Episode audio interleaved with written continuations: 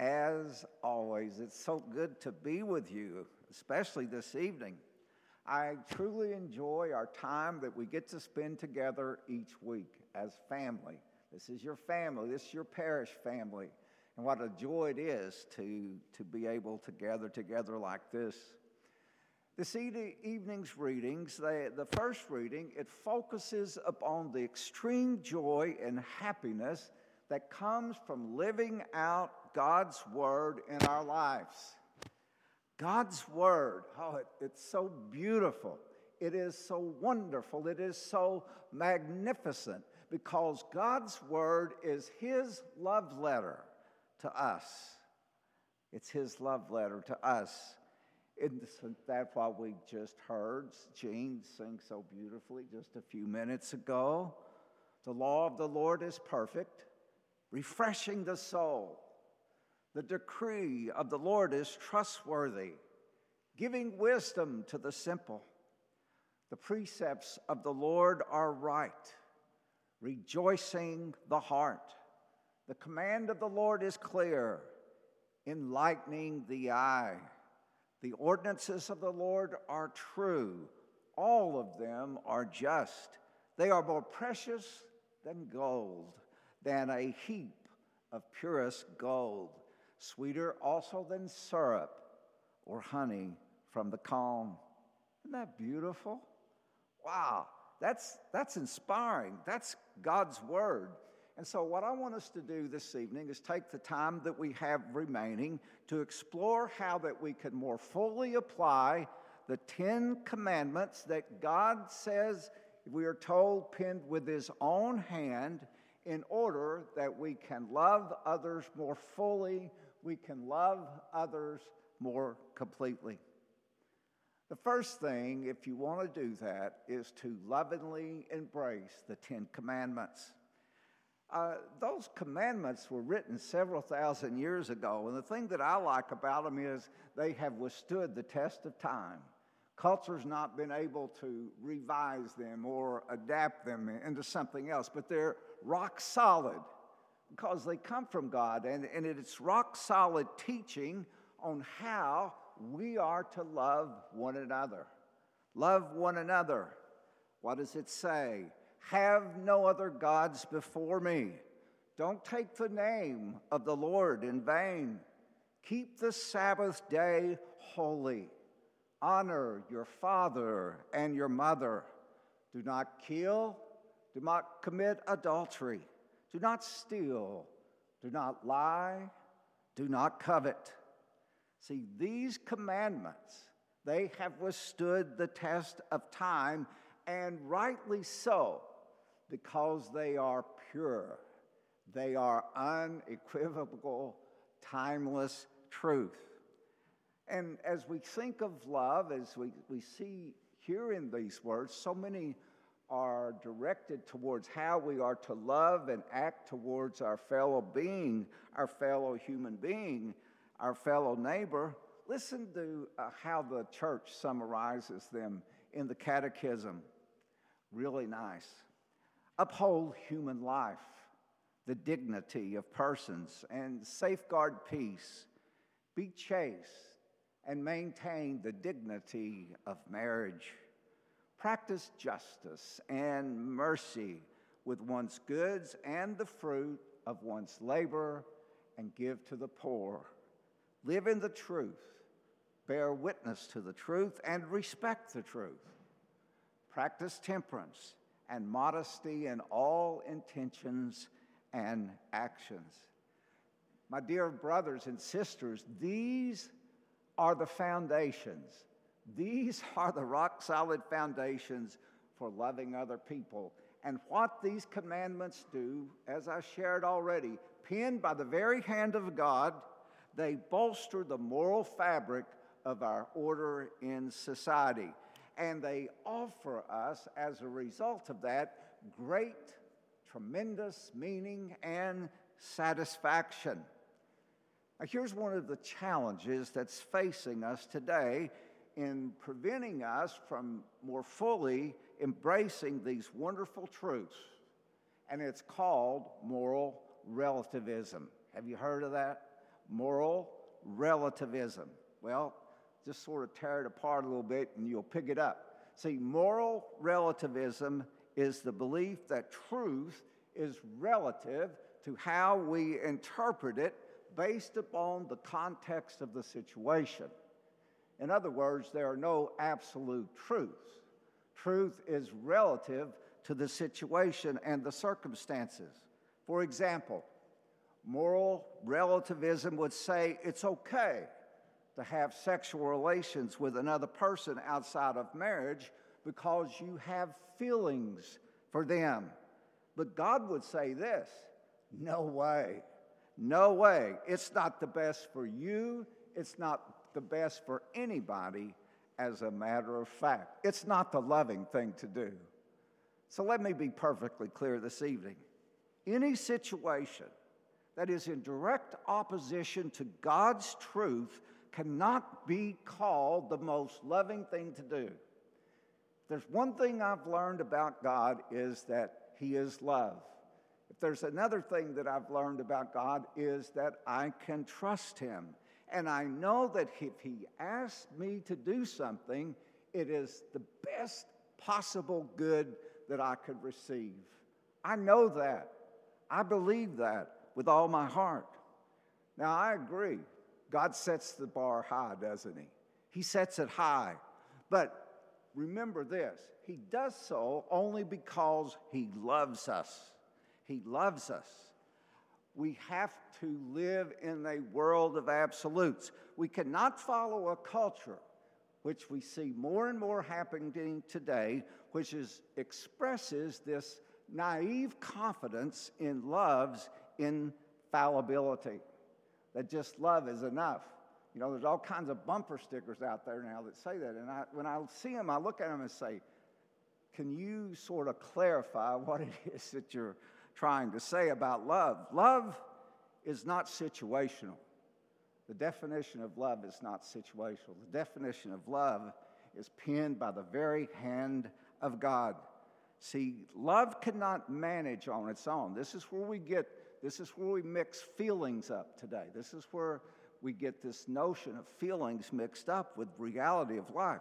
Love cannot manage on its own without being measured up against God's holy standard, meaning God's Ten Commandments. So let us remember that we have to embrace with great joy, not in, not in great sorrow, but great joy, the Ten Commandments. The second thing is to rely upon God's grace and, and our own personal responsibility in order to love as God says we are to love. Uh, this, is, this is something the saints will tell you. Loving others as God tells us to love others, it just doesn't happen overnight. It doesn't, does it? But here's how it works we gain insight. See, we gain insight into our lives, into who we are as people. That's the journey of the spiritual walk in life. And as we do that, we begin to grow and mature. I like what Jesus said in the gospel reading. He said he didn't need anybody to testify him about human nature. Didn't he say that? He said he already knew how that works. He already understood that. He didn't need to know. And uh, the same thing with us. We, we know how human nature works and how that we're prone to do that which is not the best for us and in the best interest of others. But we are called to continue in that vein of doing the best that we can. Now, here's something that I find interesting. I find this totally and amazingly fantastic. Jesus never once said, never, that it is impossible for us to love others more fully. Never said that. Never did. Never. See, you have been equipped in every way necessary in order to be love to others. God has equipped you with that. See, what does God do? Well, God pours out His Holy Spirit upon you, and He offers you innumerable graces to assist all of us in the pursuit of this purity of love, this heavenly love, this love as is expressed in the kingdom of heaven. And He gives us all the virtues that we need to do this. God never asks us to do anything that He doesn't supply the resources to do it. I, I always like that about God. You know, God is really cool about that.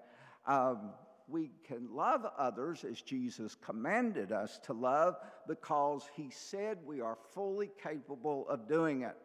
What did He say? A new commandment I give you love one another. What?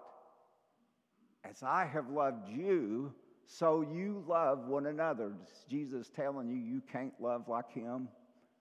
No. He's given us everything that we need to do.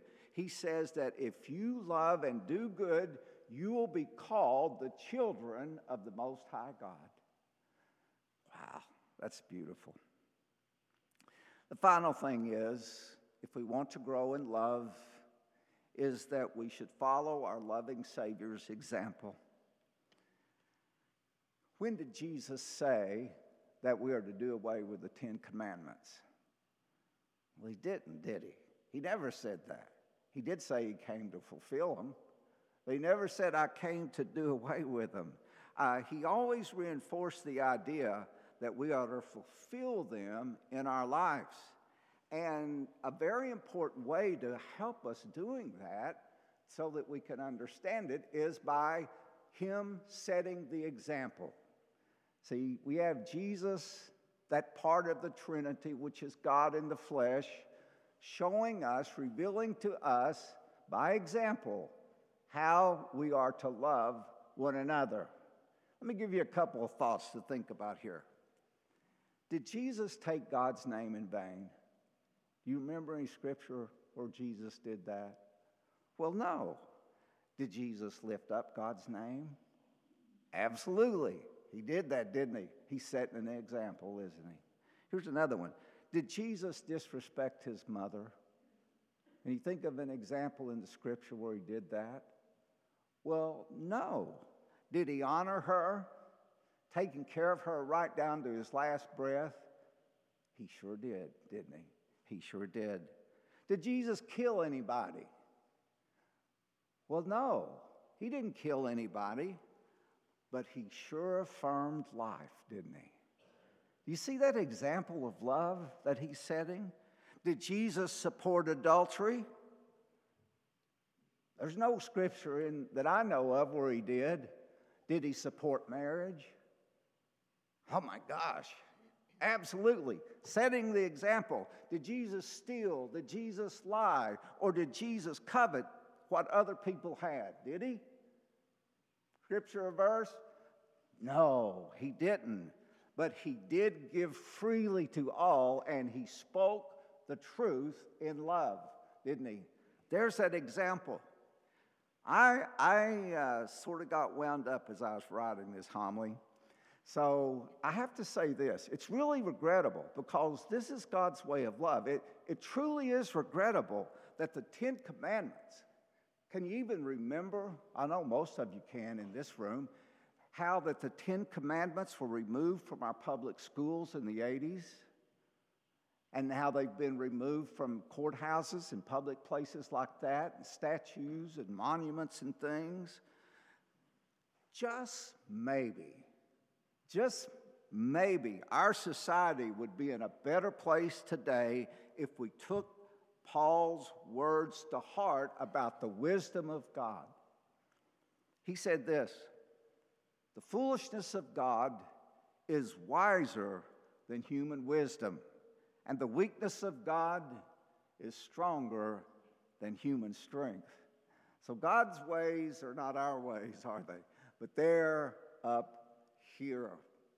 Think what this world would be like today if we practiced more fully the Ten Commandments, if everybody did that. Think it'd be a different place? Well, absolutely, it'd be different. It, you couldn't even recognize it. So I'd like to leave you with two thoughts for reflection this evening. First of all, what one concrete step can you take today to better understanding the 10 loving commandments that we have that God has given us? The second thing is this this is the critical question right here. This is the rubber hits the road. Are there any easily identifiable areas in your life where you're not living out God's 10 loving commandments today? Does, does it sort of pop out to you? Well, if it does, let me say this make a 180 right now, correct that set, correct that, and you will be blessed beyond measure. God bless all of you and embrace and love God's Word.